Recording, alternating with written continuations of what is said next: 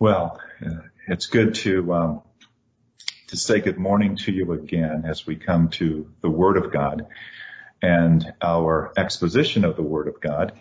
Uh, we're going to be continuing uh, the passage that we were looking at last week. Uh, so we'll be re- reading that passage once again, 2 Timothy chapter 3, verses 10 through 17. Paul writing these words to Timothy says, You, however, have followed my teaching, my conduct, my aim in life, my faith, my patience, my love, my steadfastness, my persecutions and sufferings that happened to me at Antioch, at Iconium, and at Lystra, which persecutions I endured, yet from them all the Lord rescued me. Indeed, all who desire to live a godly life in Christ Jesus will be persecuted, while evil people and impostors will go from bad to worse, deceiving and being deceived. But as for you, continue in what you have learned and have firmly believed, knowing from whom you have uh, learned it and how from childhood you have been acquainted with the sacred writings which are able to make you wise for salvation through faith in Christ Jesus. All scripture is breathed out and profitable for teaching, for reproof, for correction, for training in righteousness, that the man of God may be complete, equipped for every good work. Let's pray.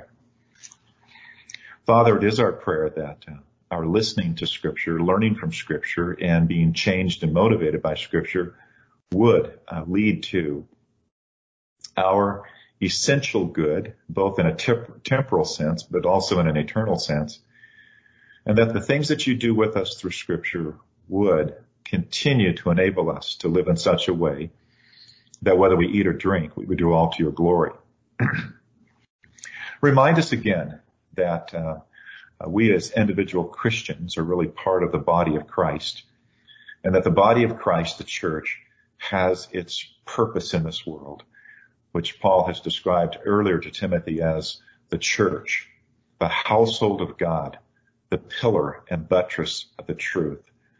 So remind us that we don't simply learn the word of God for our own sake, but we learn your word that we might be salt, salt of the earth, light, light of the world, that we might live in such a way that uh, our good works would be known not by virtue signaling, but our good works will be known by genuinely good things that we would do that would build up our neighbor, show kindness and concern in such a manner that even they who don't know you might give glory to our Heavenly Father. This is what we would pray. Enable us to be faithful servants of the living God in this world, especially during these times. In Jesus' name, amen. Well, a couple of weeks ago, uh, I shared something that I heard from a, a non-Christian friend of mine during my college days. Uh, he was visiting. We were walking along the campus, and uh, we must have had some conversation about rather deep things because this is what he said to me. If you don't have uh, principles that you're willing to die for, then you will never have convictions that you'll live by. And that struck me then, it continues to strike me every time I think about it, that there's something so essentially Christian about that perspective. That is to say, when we read what the Bible has to say about having principles and convictions which we ought to be able to live by, we also have to recognize that if we don't have such principles that we would be willing to lay down our life for, then we really don't have principles we ultimately are going to live by. Because when push comes to shove, if we don't have such valuable principles, those principles will fold and we'll just simply cave in and we won't show the integrity that those principles are supposed to supply. So I think about that because of the day in which we live. Uh, we're living in such a time that essential convictions, which you and I have as Christians, are, are actually uh, proving to be a point of hostility between Christians and the world. I, I think about this. We think about those who Uh, are in the government world or those who might be in the academic world, those who might be in the business and professional world, that when they simply acknowledge the essential Christian convictions, that have been part of the public record for the last 2,000 years, in our culture today, there's a sudden pushback and a sudden hostility as though somehow we're bringing something new to the table and that what we're bringing as new to the table is somehow uh, essentially damaging to other human beings. And so we look at this, we think about this. Uh, the, the Bible's 2,000 year old, really 4,000 years old, from the beginning of creation, the Bible's view about marriage. If that's presented today, there's pushback, keen pushback on it. Or we think about the place of human sexuality, designed to be within the covenant of marriage. Or we think about the biological reality of two genders, something never questioned until, until this generation. We think about the sacredness of life in the womb, that which distinguished the early Christians from the Greco-Romans. Um, we think about the biblical definition of justice even. Now, all of these things that we might hold on to today uh, have become and are evident in the social media world, but they're also evident in the political world. They're evident on academic campuses. All of these things have become a great point of contention so that the biblical narrative, uh, critiqued by the uh, other narrative, is seen as that which is harmful or injurious uh, to other people, to human life. Now, I'm saying that not to give a pushback against the culture. I'm saying that because there's something about the narrative of today that ought not to surprise us at all. Uh, it shouldn't surprise us because we ought to recognize. I'm surprised when Christians don't see this. We ought to recognize that we live in the post-Christian world. We, we deeply live in a post-Christian world. We no longer live in that Christian era that actually broke into the Roman Empire during the fourth century when Christianity was no longer illegal, and then when Christianity became the, the legally endorsed uh, faith of the Roman Empire. We no longer live in that era that was inaugurated in the fourth century and which lasted really all the way up into uh, the time of what has been called the age of the Enlightenment. And in the United States, this Christian era in which Christian values and Christian thinking lasted all the way into the 1960s when uh, by certain court decisions, by certain things that were happening within the public arena, we can designate the transition between the Christian understanding of things to the secular and non-Christian understanding of things, which we have experienced for the past half century. We ought not to be surprised when we see the civilization that we live in today, not only renouncing the Christian understanding of things, but then going further and denouncing the Christian understanding of things. Because we need to recognize that what happened in terms of Christian ideas informing and even forming Western civilization was a very, very slow process.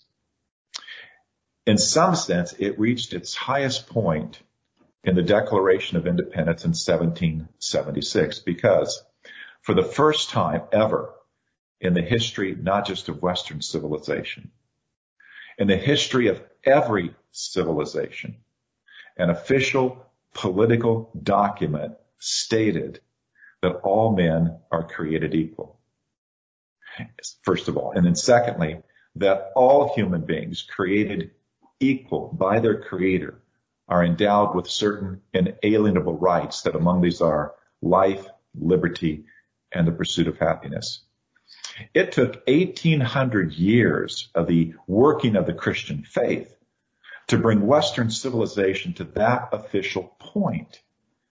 And it's a point that was held onto, but wrestled with and struggled with and never fully and successfully implemented even within the country in which it was first announced.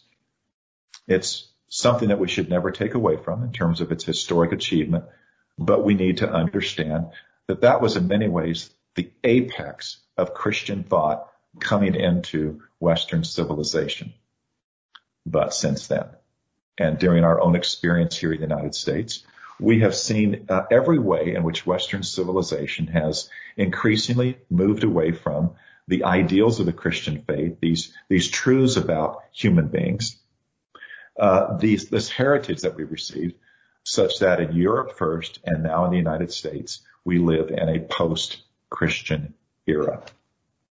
I'm calling your attention to that this morning because the verses we're going to be looking at as we continue last Sunday's message uh, pick up on this conflict with the world, which is evident uh, for us who are Christians, who have a biblical understanding of life. We see this conflict with the world.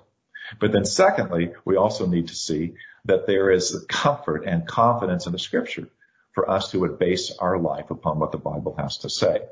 We're continuing with this major thought that we introduced last week, in which we were saying essentially this, that the apostle Paul is presented to us in scripture as a godly role model. Now let me just say something about that before we continue. A godly role model. Uh, not every Christian uh, was born into a family in which the mom or the dad or both of them actually gave us godly models of life. Uh, many of us were bereft in our upbringing of having someone in our life that was genuinely an example of what it looks like to faithfully follow Jesus. And of course, that's been true all throughout Christian history. Not everyone uh, has the opportunity or the privilege of having someone who's so formative in his or her life that lives the life of a genuine Christian. But in reading scripture, uh, we do see that the apostle Paul himself was set forth by God, by the word of God, to be such a godly role model. And what we have in uh, 1 Timothy and then 2 Timothy is to see that dynamic relationship between the godly role model, who is the apostle Paul, and then with his uh, disciple and spiritual son Timothy. And there's so many lessons about their relationship that would apply to us as Christians. And of course, what we were saying last week is that in this particular passage from verses 10 through 17, we have important elements of what that godly role model relationship is like. Uh, because Paul is that one who followed Christ so closely, he best fits that godly role model pattern to a superlative, a superlative degree. And for this reason, uh, Paul is himself the one that we should seek to emulate. Paul is himself the one who has uh, given to us an example of what this is truly like. Paul himself is that godly example that not only Timothy followed, but that we as Christians should follow as well. So last week, well, really out of that, there were four main ideas. There were the idea that there's a great contrast between um, Timothy and his following uh, the apostle Paul and those others that Paul had just spoken about, the, the ungodly pretenders, the wolfish shepherds, those who were leading people astray. A great contrast. Timothy was nothing like them because of his following Paul closely. But we also looked at the core characteristics of the Christian life. Now, the apostle Paul laid out those things that he said, Timothy, you have followed my way of life. You have followed my faith. You follow my love, those core characteristics. But today I want us to look at two other things about the godly model that the apostle Paul tells us that we're going to face. Uh, we're going to be encountering conflict, a great conflict with the world. But even though we have that great conflict with the world, there is both comfort and confidence in the scriptures that we also would be able to possess and find and discover as we pursue a godly life following the godly model. So I want to begin then with verses uh, 11, 12, and 13, this idea of the conflict with the world. Basically, Paul is telling us, if you follow the godly model, you will have conflict with the world. And this conflict shows up in this particular set of verses in really four ways. So if we quickly go through these verses, here are four things we see Paul talking about. First of all, he notes that Timothy had followed him uh, firsthand.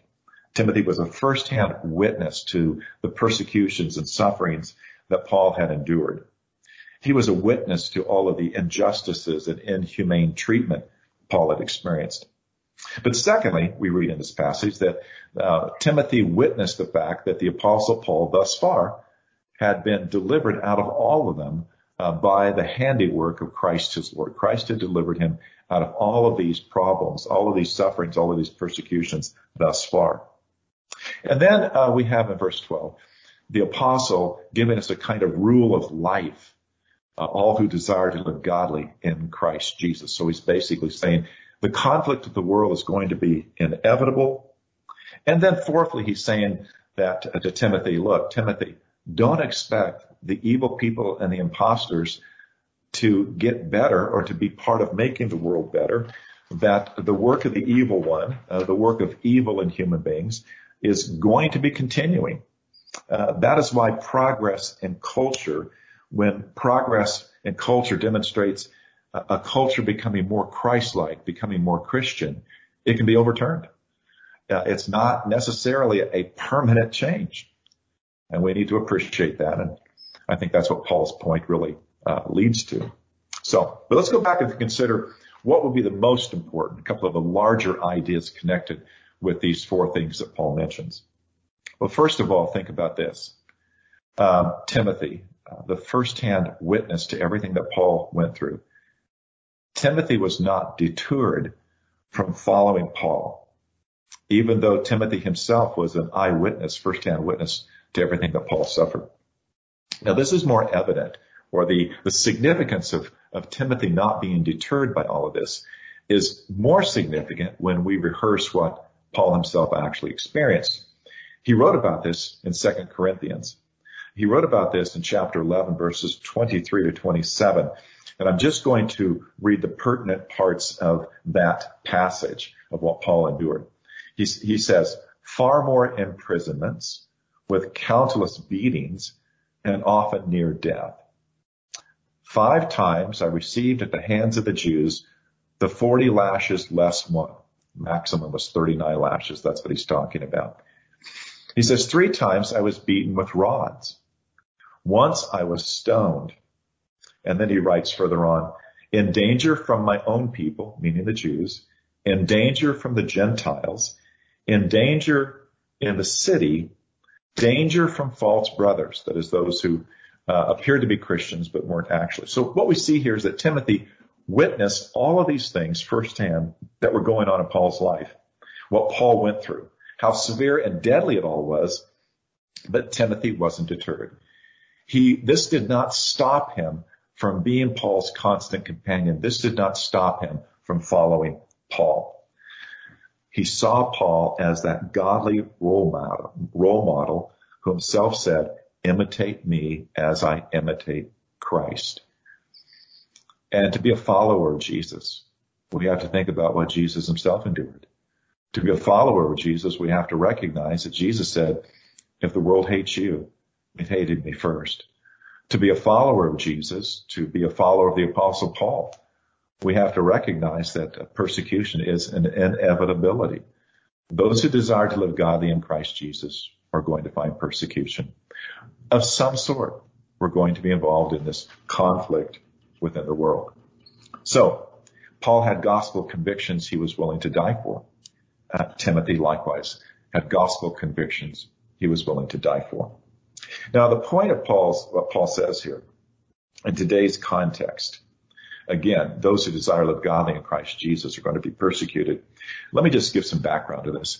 You know, half a century ago when I started college, uh, things were not like this in the American culture.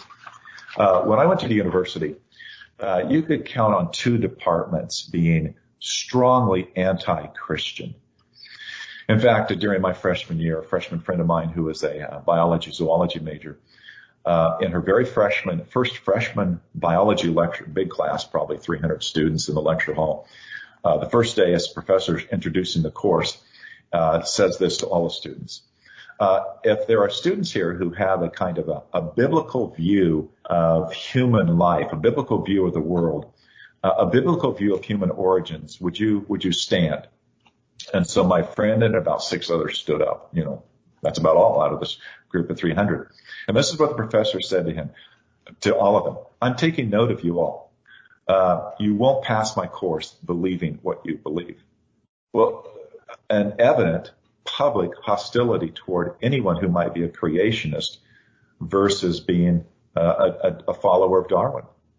Uh, and the background to that was, and I learned this uh, really as a couple years later, there had been some Christian professors in that department there at UCLA who had been creationists.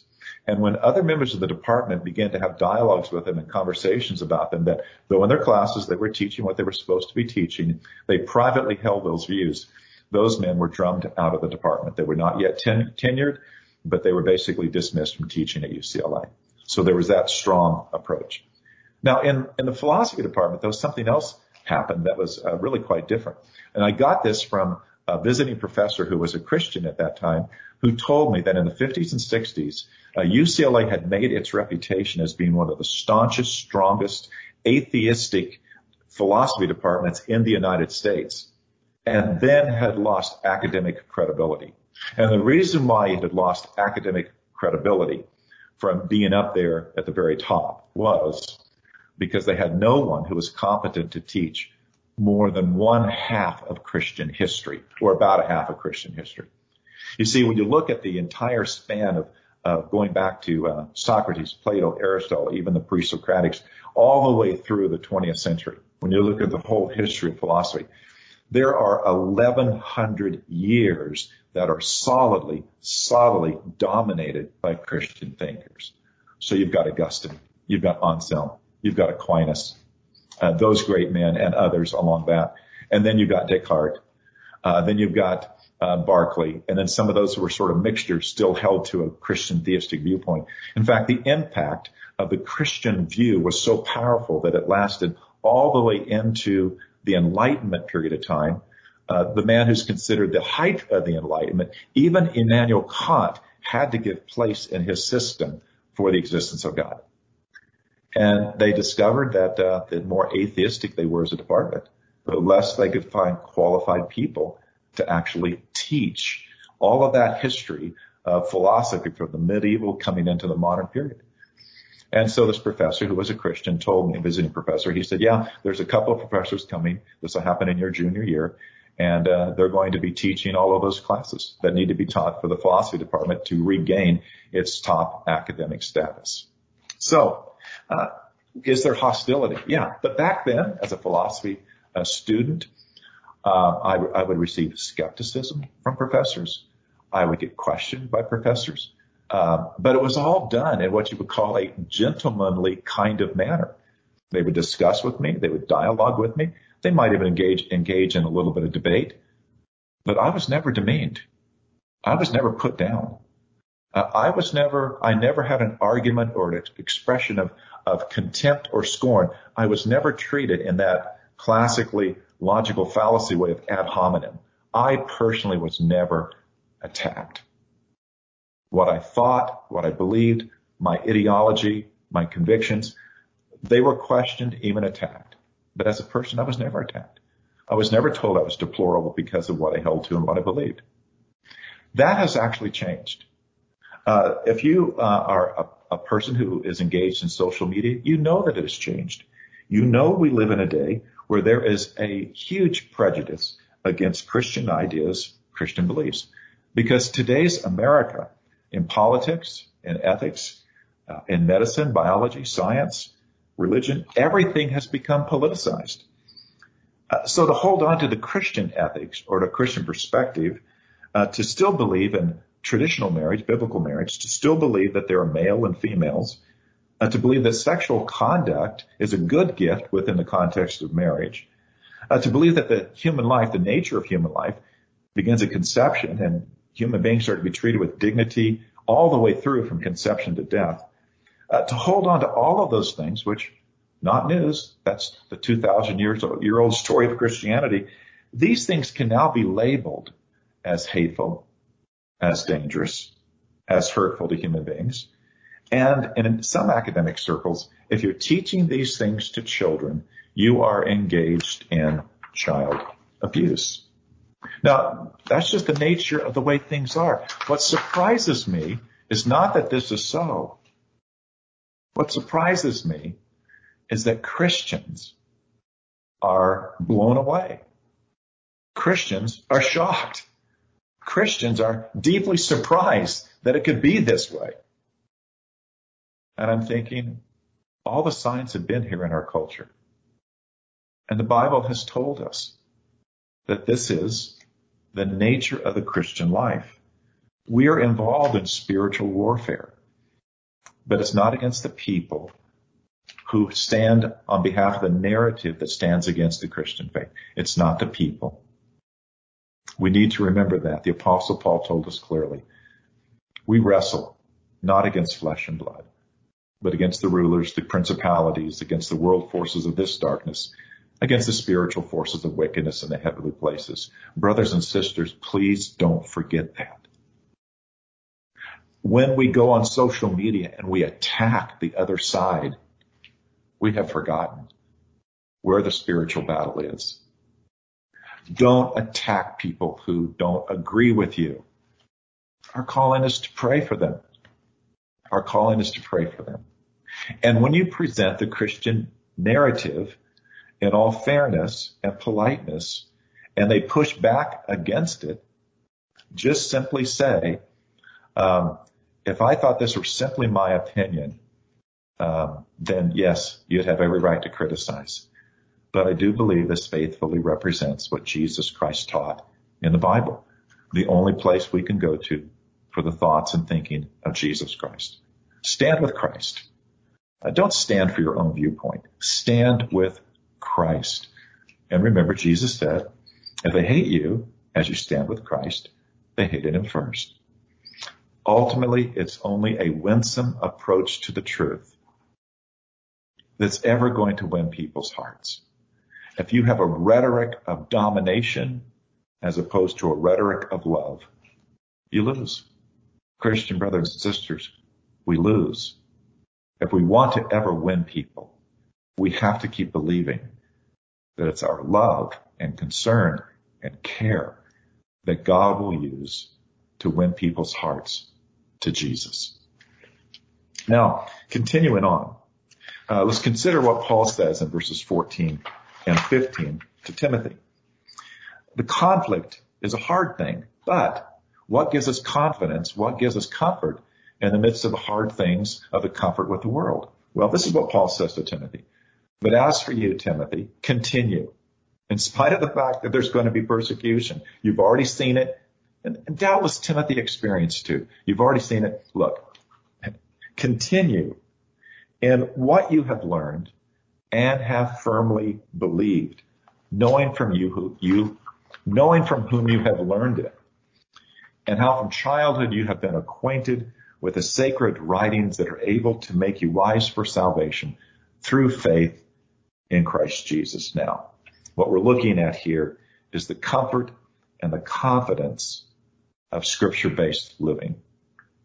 That's what we find when we follow the godly model. We find the comfort and the confidence of living in accordance with the Word of God. Now, Timothy uh, is the subject of what Paul's writing about here. Paul has reflected upon Timothy's life. All throughout Timothy's life, he had had the experience of being guided and guarded by God-centered people, uh, people who had lived in accordance with the Word of God. So in verse 14, uh, the first thing that Paul says is, Timothy, uh, think about uh, from whom you learned this. Continue in what you have learned and have firmly believed, knowing from whom you learned it. Now, this could refer to Paul by himself. This could refer to uh, Lois and Eunice, his mother and grandmother, by themselves. It could refer to them both. But the point is this. Uh, Paul himself and his mother and his grandmother gave Timothy his anchor in scripture. And then it was Paul who took Timothy and developed him further according to the word of God. Now, Paul is saying, Timothy, you know us. You know your mother. You know your grandmother. You know from whom you have learned this. That ought to give you great confidence in what you have believed. Now, you see, in Paul's day, not today, clearly, but in Paul's day, there was still within the Greco-Roman culture the influence of the great orators like Cicero. And Cicero had said that the art of persuasion couples not only the eloquence of the person who speaks, but the virtue and the character of the one who's spoken. That is to say, it's the character that really, really counts And Paul is saying, Timothy, you know the character of your mom. You know the character of your grandmother. You know my character. You have followed these things. That's why you can have great confidence in what we've taught you. And brothers and sisters, uh, that's what we ought to be looking at today. Uh, it's troubling when sports figures are lionized as role models within our culture. And then you do a little bit of background. And we know that domestic violence is rife among NFL football players. Uh, we know that there are basketball players who have come out and said, parents, stop pointing to us as role models. We're not. You should be. So even, even professional sports people who are often lionized and idolized, uh, are, are, are, are smart enough to recognize they are not role models. It's a tragedy in our culture today with all the trouble that's going on when, when, when victims of injustice, which we ought to be concerned about, when their lives are rewritten and lionized as, as virtue. And they're not. Uh, when the police do wrong things, but they're doing wrong things against criminals, it's the injustice that we need to point out. We shouldn't try to lionize the victims because many of those victims uh, have lived lives that have, if you lionize these perpetrators, then you're victimizing their victims once again. So we've got things out of whack here. We need to come back to what Paul is talking about here. Only lionize as people you want as role models, those whose character is actually deserving of respect. And Paul is saying, look, your mother has that kind of cred. Your grandmother has that kind of cred. And I, the apostle, as I imitate Christ, have that kind of cred so that you can see us as godly role models. You can have confidence in what we've taught you. But Paul goes further. He wants to go on and say, but Timothy, you haven't just accepted our word as reliable as we might be because our character would give us reasons for you to believe us. You've done something further. You've actually known firsthand in your own life, as it says in verse 15, from the earliest childhood, you have known the sacred scriptures that are able to make you wise unto salvation in Jesus Christ. Now, the word earliest childhood there, uh, that word in the Greek actually means infancy. You have known from infancy. All of your life, you have known as you've been taught and then as you have read for yourself, all of your life you have known yourself firsthand the sacred scriptures, which are able to lead you to this position. And that's important because as wonderful as every godly role model might be, in the final analysis, uh, Christ is going to say, I'm concerned about your faith. Not your faith in another man, not your faith in another person, but your faith in me. And though we're encouraged by scripture itself to look to godly role models and to follow them because they're following Christ, we also must be wise enough to say, I don't blindly follow anyone. I will only follow those who themselves follow the sacred scriptures. And of course, the great benefit of the sacred scriptures, as Paul is laying it out for us here, is not because they're going to make you wise unto success in this world. Because that's not a guarantee. There is no guarantee that because you're a Christian businessman, uh, you're going to be in a business sense and in a worldly sense, the best in the business. Sometimes it has happened. Uh, we know that the founder of Chick-fil-A, uh, we know that his business has been supremely blessed, but worldly success is ephemeral worldly success is, is not something that uh, you should hold on to as your eternal guarantee. What Paul is saying here is Timothy, you've known those scriptures that are able to make you wise unto salvation in Christ. They have been good for you and necessary for you to live this life. But the trajectory of scripture, the goal of scripture, the very purpose of scripture is to make you wise unto salvation in Jesus Christ the scriptures given to us to prepare us in this life for the life to come. And that's ultimately the comfort and confidence we have with respect to scripture. Because Paul has placed this in the context of writing from prison, where Christ has delivered him from every other kind of persecution. Paul now writes with a certain foreknowledge that this imprisonment is going to end in his death. He speaks about his death. He talks about his departure being soon. This is why he's asking Timothy to come from Ephesus to Rome to see him one last time, even to bring some things that, that Paul thinks he's going to need before he dies. It's all in light of the reality that death is going to come and it's going to come at the end of persecution. It's the reality of what it is to live in this world. And Timothy, scriptures made you wise far beyond all of the exigency and circumstances and civilian affairs and business of this life.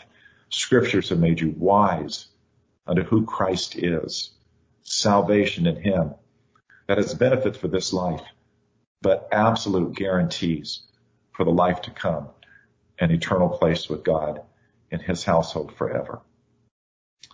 Persecution. I want to end with a couple of stories here. Really, they're two stories pulled together that really remind us of a couple of things. Living for Christ can lead to early death. But don't trust the culture, no matter how Christianized that culture might be, to ever remain that way. This is a story out of the 17th century Scotland. Uh, the year is 1685. Uh, it's only 20 years past the time, uh, really, of uh, the, the, Scots uh, winning a kind of semi-independence from England um, they have someone sitting upon uh, who's the king of Scotland now, and they have declared themselves and made themselves to be a thoroughly Protestant nation. They are living under the Westminster Confession of Faith as the confession of the church. The entire church in Scotland is Presbyterian. But when this king comes to power, this king does something that the Scots had present, prevented beforehand. This king said, like the king of England, I am going to be head of the church as well as the head of the realm.